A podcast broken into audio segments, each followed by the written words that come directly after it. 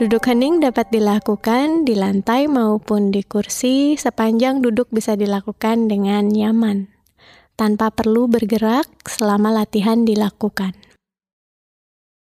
Duduk di lantai pada umumnya dilakukan dengan menyilangkan kaki atau dengan posisi bersila, lagi-lagi tanpa ada posisi khusus tertentu sepanjang dirasakan nyaman oleh tubuh.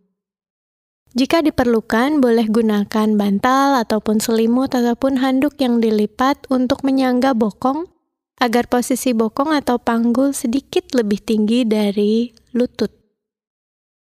Kemudian pastikan tulang punggungnya tegak, namun seluruh tubuh tetap rileks. Tangan boleh diletakkan senyamannya di atas lutut, di paha, ataupun di pangkuan. Pastikan kembali seluruh tubuh dari wajah, leher, bahu, lengan, punggung, kaki, semuanya sudah rileks. Perhatikan pula dagu sejajar dengan dada, jadi tidak mendongak maupun menunduk. Sekarang Anda sudah siap untuk berlatih duduk hening.